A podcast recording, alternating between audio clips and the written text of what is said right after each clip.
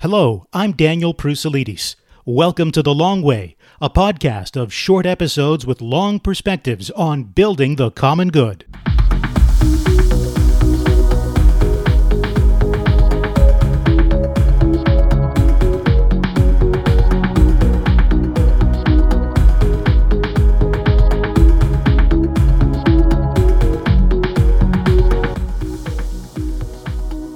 Thanks for joining me on another episode of The Long Way. Today, we're looking at the changing nature of work amidst a pandemic that's dragged on for seven months. There's definitely no reason why a four day work week wouldn't work here. Now, just before we hear from our featured guests, a quick word about Cardus, which puts on this podcast. We're a think tank based in Hamilton, Ontario, dedicated to building the common good. So we produce policy research aimed at three things improving how we live together well respecting our many differences, and protecting the vulnerable. Well, one thing that's pretty common to all of us is work, but that's something that's changed dramatically over the last seven months of pandemic and maybe has changed for good, maybe for the better. So, to explore that issue, I spoke with Dr. Erica Carleton, Assistant Professor of Organizational Behavior at the University of Saskatchewan, as well as Brian Dijkema, who is Vice President of External Affairs at Cardus and a bit of an in house expert on work and labor related research. And just before we hear from our guests, I, I do apologize for some extraneous noise recorded during our interview. I take responsibility for that. Still, it is well worth listening to the whole thing. Dr. Carleton, welcome to The Long Way. Uh, thank you so much for having me. And Brian Dijkema, welcome to you as well. Thanks so much. I'm, I want to bring you some interesting polling, very recent polling from uh, Leger Marketing for the Association of Canadian Studies, and they report that 89% of respondents say they find working from home very or somewhat positive, and 82% of respondents would prefer working mostly from home, at least in the coming weeks. I, I wonder, starting with you, Dr. Carleton, um, are we beginning to see a bit of a long term trend now that we've seen what's what's possible? Uh, to do from home? Could this be something that you know maybe lasts beyond the pandemic? I think so, and I, I would hope so. I think this is a really good opportunity to think, change the way we think about how we work. And like, this is just the perfect opportunity. I think it would be such a shame to watch um, the, like, just going straight back to normal work kind of once we're through this um, pandemic um, stuff that's happening. And so it's definitely a great opportunity and one that we should jump on. What do you think, Brian? Well, I, I agree with uh, Professor Carleton. I think there's there's been a long sort of historical um, bifurcation of, of home and home life and, and work life. Um, for most of our most of our history as human beings, that's not been true, and it's been a recent sort of industrial thing that we've separated our home and our work. And there's some good things that come with that, of course, when it comes to efficiency and so on. But I think there's what this poll is showing is that um, there are benefits to to um, sort of a closer uh, closer relationship between um, where you spend time with your family or where you spend time at leisure and and the work that you're doing. So I, I would agree with the professor. I hope I hope that we can continue to learn from this as we as we emerge on the other side of the, the crisis. What does it do to our perception of work when there's less distinction between the workplace and the home? So um, for me, what that's kind of called in our area is work life conflict or work home um, conflict, that sort of thing. However, one thing it does with regards to, uh, on a positive note, that would be considered sort of the negative where it's like leeching into each other. Your work and home life are negatively affecting each other, which they are anyways, but more so because maybe you're working from home. Um, but the positive effects of working from home is the fact that um, you have more control over your tasks. You have more control over how and when you do your job. And job control is one of the major stressors that all employees face. So having more control over what you do and when you do it makes people feel better, improves well-being. So there's positives. So that so that there are positives. Brian, what's your assessment? Well, again, I'm gonna. This is gonna sound like a mutual admiration society, but I'm gonna agree with the professor. I, I think there's a there's a few things that that you know just working from home. Both my wife and I have worked from home quite a bit. My wife's a public health nurse, and she'll be working from home for a while. One thing that we've noticed is that there are a lot of um, habits that we have to unlearn, and and most of those relate to the control that, that Professor Carleton was talking about. You don't have to, if you're up at 7.30 and the kids are off and you want to get started on your workday and get going on your tasks, you don't have to wait for anybody to open the office. You don't have to be uh, waiting on anyone. You can just get going. And that also means then that you, if you've put in your full day and you're done at three o'clock or, or what have you, off of normal, what would be considered normal hours, um, the time can move on. But those are, those are habits that are, you have to unlearn the ability that, um, to take uh, a cup of tea uh, in the middle of the day and, and just uh, relax and do your work, or for instance, to help uh, your children with their math homework as they come in. Um, those those things feel very awkward. At least they did in the initial part of the of the um, the crisis when we were locked down.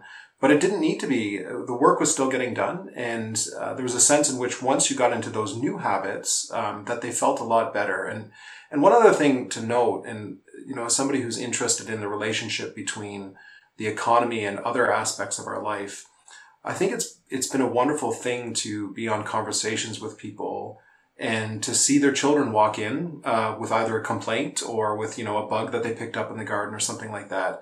I think it, it sort of realizes that people are not, or forces us to realize that people are not just workers. They're not just cogs in a machine, but that um, their daily work is connected to um, a deeper humanity, and um, and that's something I, I, really hope that we can continue to do as we as we we move through this this thing. There must be something healthy about an attitude change like that, Dr. Carleton. Oh, for sure, it is. Um, like one of the the benefits for you know having your employees feel better or like enjoy working from home or have that more positive um, outcome is that they're actually more productive because of it. So we have a hypothesis um, that's called the happy productive worker hypothesis, which states that you know the higher well-being your employees have, the better they are at doing their jobs. And um, research does show generally, it's not always the case, but generally that people are more productive um, when they're happier.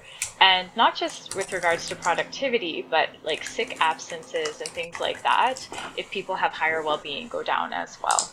Let me challenge you both on something because I can see perhaps with working from home or continued work from home a challenge for bosses and for supervisors. Bosses can't just, you know, traipse by your cubicle or your office uh, to see how how things are going. I mean, yeah, there are Zoom calls and and whatever other methods we use to stay connected, but I could see a challenge when it comes to supervision. Oh, for sure. I so um, I study leadership. That's actually my main area of where I do research, and this has changed the landscape of what leadership and you know being a manager looks like. And currently, you know, as researchers, we're scrambling to figure out what makes a good e leader, what makes a good um, you know web based or online leader. And part of that is a little bit of losing control of the reins. You know, micromanaging will not work in a situation like this. However, one of the positives is that you're allowing your um, followers to have more autonomy and more decision making autonomy specifically, and that's really good for them. Um, as long as there's you know trusting relationship between you and your employees and there's some sort of feedback loop happening this is a good thing it allows you know your employees to solve stuff their, themselves, make decisions, that sort of thing, and hopefully become better at their jobs by doing so. But it is a, a massive challenge, especially if you're a leader who's much more used to being on top of everything that your employees are doing.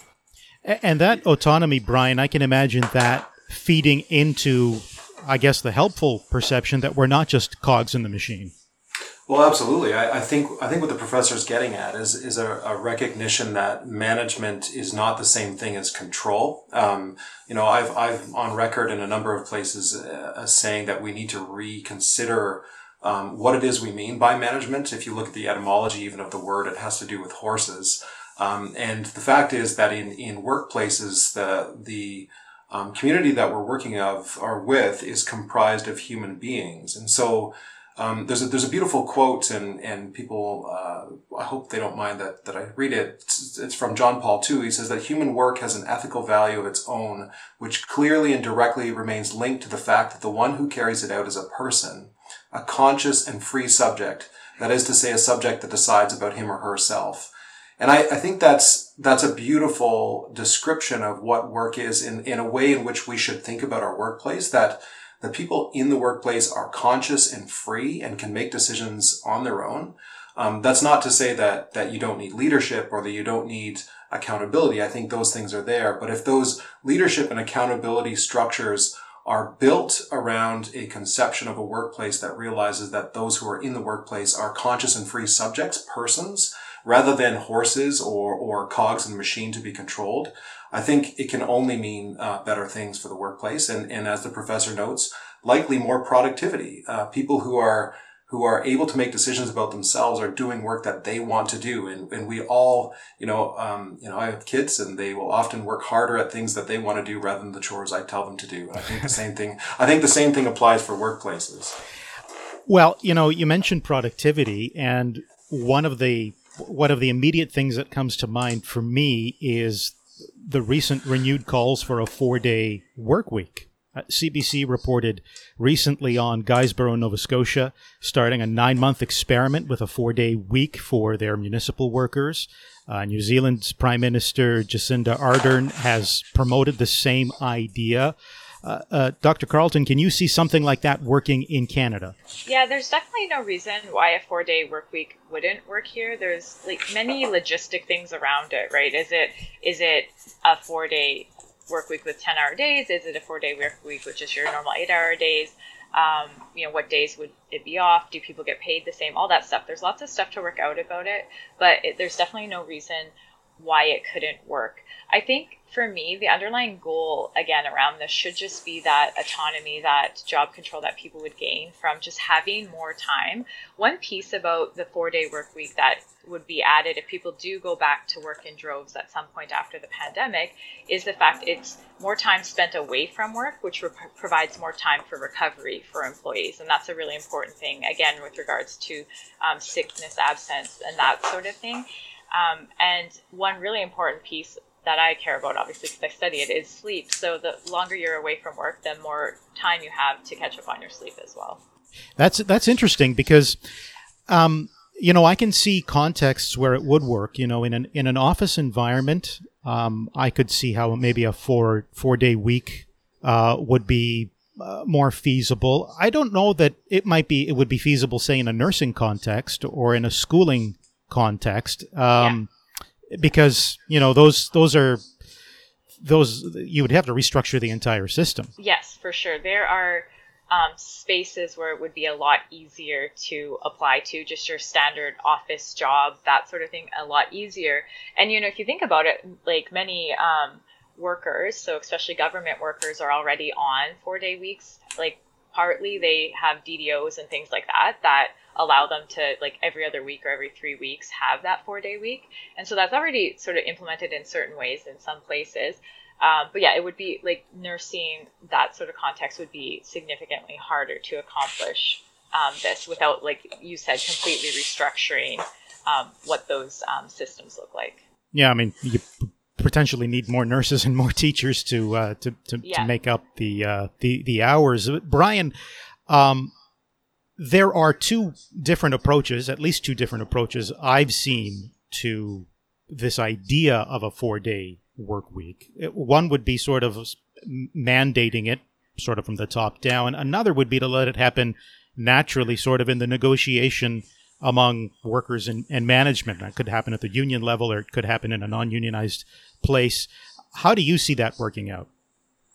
Well, I think that's a it's a great point that it it'll it's it will differ depending on the the context and the sector and all the rest of that stuff. I, I think it's important to note, as the professor mentioned, that um, in many places, many sectors, a four day work week is the norm. The construction sector, for instance, is um, it's not unusual for construction workers to put in four 10 hour days. Uh, and then perhaps a half day or, or no day working on the Friday. Um, and that, that takes place in other, in other places, including healthcare. And you're right, it does mean sometimes hiring more workers.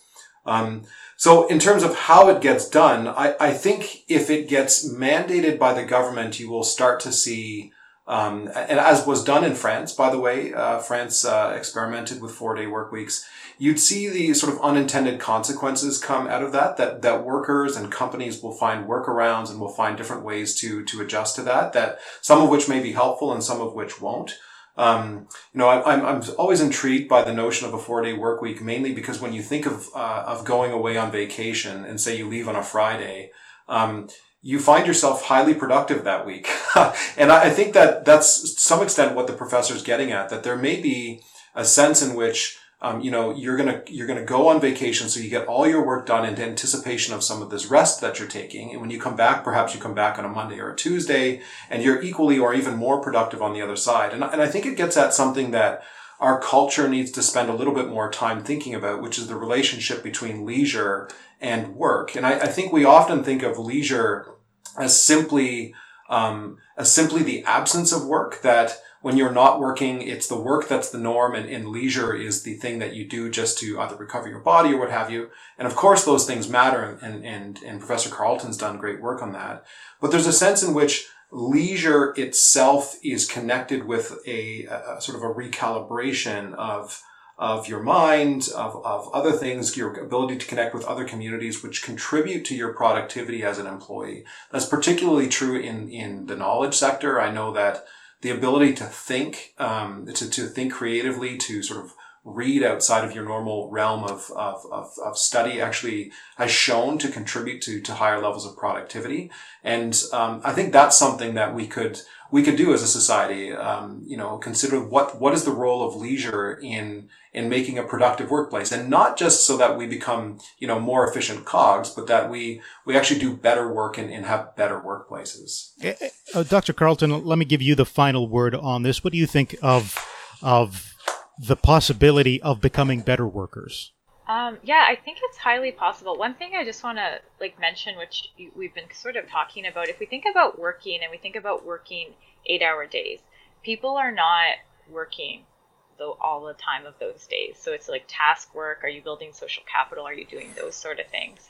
And with a shortened week, it's unlikely that people won't have the time to still complete all the task related stuff they do because they do so much other things as well. So it might limit social capital, it might limit social socializing things like that, but they still will be able to um, have the time to get their work done. And with regards to becoming a better worker, having the same sort of time to get your work done, but also having more leisure time is like ideal. I think that we need to get out of the thinking that, you know, only if you're working tons of like extra time and all that, you're a productive person in the world. And that's not true. You know, we are, you see it through looking at how unhealthy workers become across time. So, job stress is negatively linked to all health outcomes you can even imagine through cancer, um, heart disease, all that sort of thing. So, if we can work to improve how the well-being of our employees, we can reduce the negative effects that our work actually has on our health, and maybe at some point that you know, in some utopia world, that that could be a positive thing. Our work is actually positively promoting our health instead of um, taking away from it, which currently the way we work it does. Well, that's a that's a great place to end. I mean, the long way is all about looking at the long game and uh, sort of the long the long term change. So, Dr. Erica Carleton, thank you so much for for your time and your insights. Thank you so much for having me. This was great. And Brian Dijkema, thank you as well. It's a pleasure, Daniel. Thanks so much.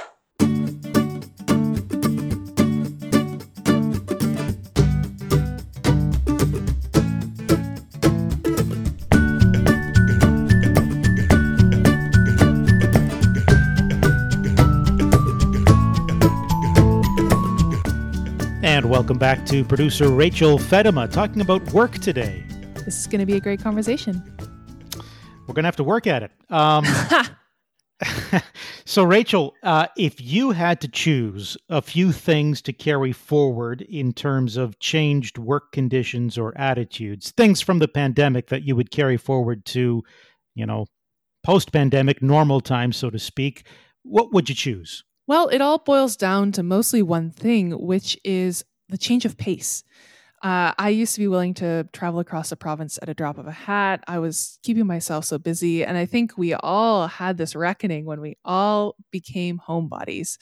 And uh, the, the relationship with work throughout that, I, I realized more that uh, having a balanced work life separation doesn't necessarily mean that they're separated. It means that we know how to hold each in a in their own right and together because yeah when we see ourselves as whole people when i see myself as a whole person it's not that i'm clocking certain work hours now i, I could hop on very easily from home And and what does that mean? I actually like that. I like the lack of separation and the trade off being increase of other things, uh, eliminating commuting, for instance. yeah, I, I, can tell you, um, commuting is not my the favorite part of my day, um, and that's one thing you'd have to do less of if you had a four day work week. So, your opinion, just sort of off the top of your head, four day work week, yay or nay? Actually, nay. I if it means trading off things like like the idea of a 4-day work week means you really have to hit the road during those times. Sorry to use another traveling metaphor. Um, and and not getting as much conviviality, perhaps this the pace required for those 4 days. I would rather show up to work 5 days a week and be able to take it at a pace where I'm able to stop and have a conversation with the people that I'm there with. Interesting. Uh, Rachel, you know, we could go on for another half hour, but uh, there's supposed to be short episodes uh, about the common good, so we'll keep it short uh, and we'll end it there. But you know, uh, anyone who's listening, um, if you've got some thoughts on a four day work week, on the changing nature of work, we would love to hear from you. Maybe we'll. Uh, read interesting and good responses uh, on on a future episode. Write to us, media at cardus.ca. Cardus is C A R D U S, media at cardus.ca. So, for the entire team at Cardus and the production team for The Long Way, thank you for listening. Don't forget to like us, follow us wherever you are getting your podcast, and we will catch you on our next episode. I'm Daniel Proussalidis.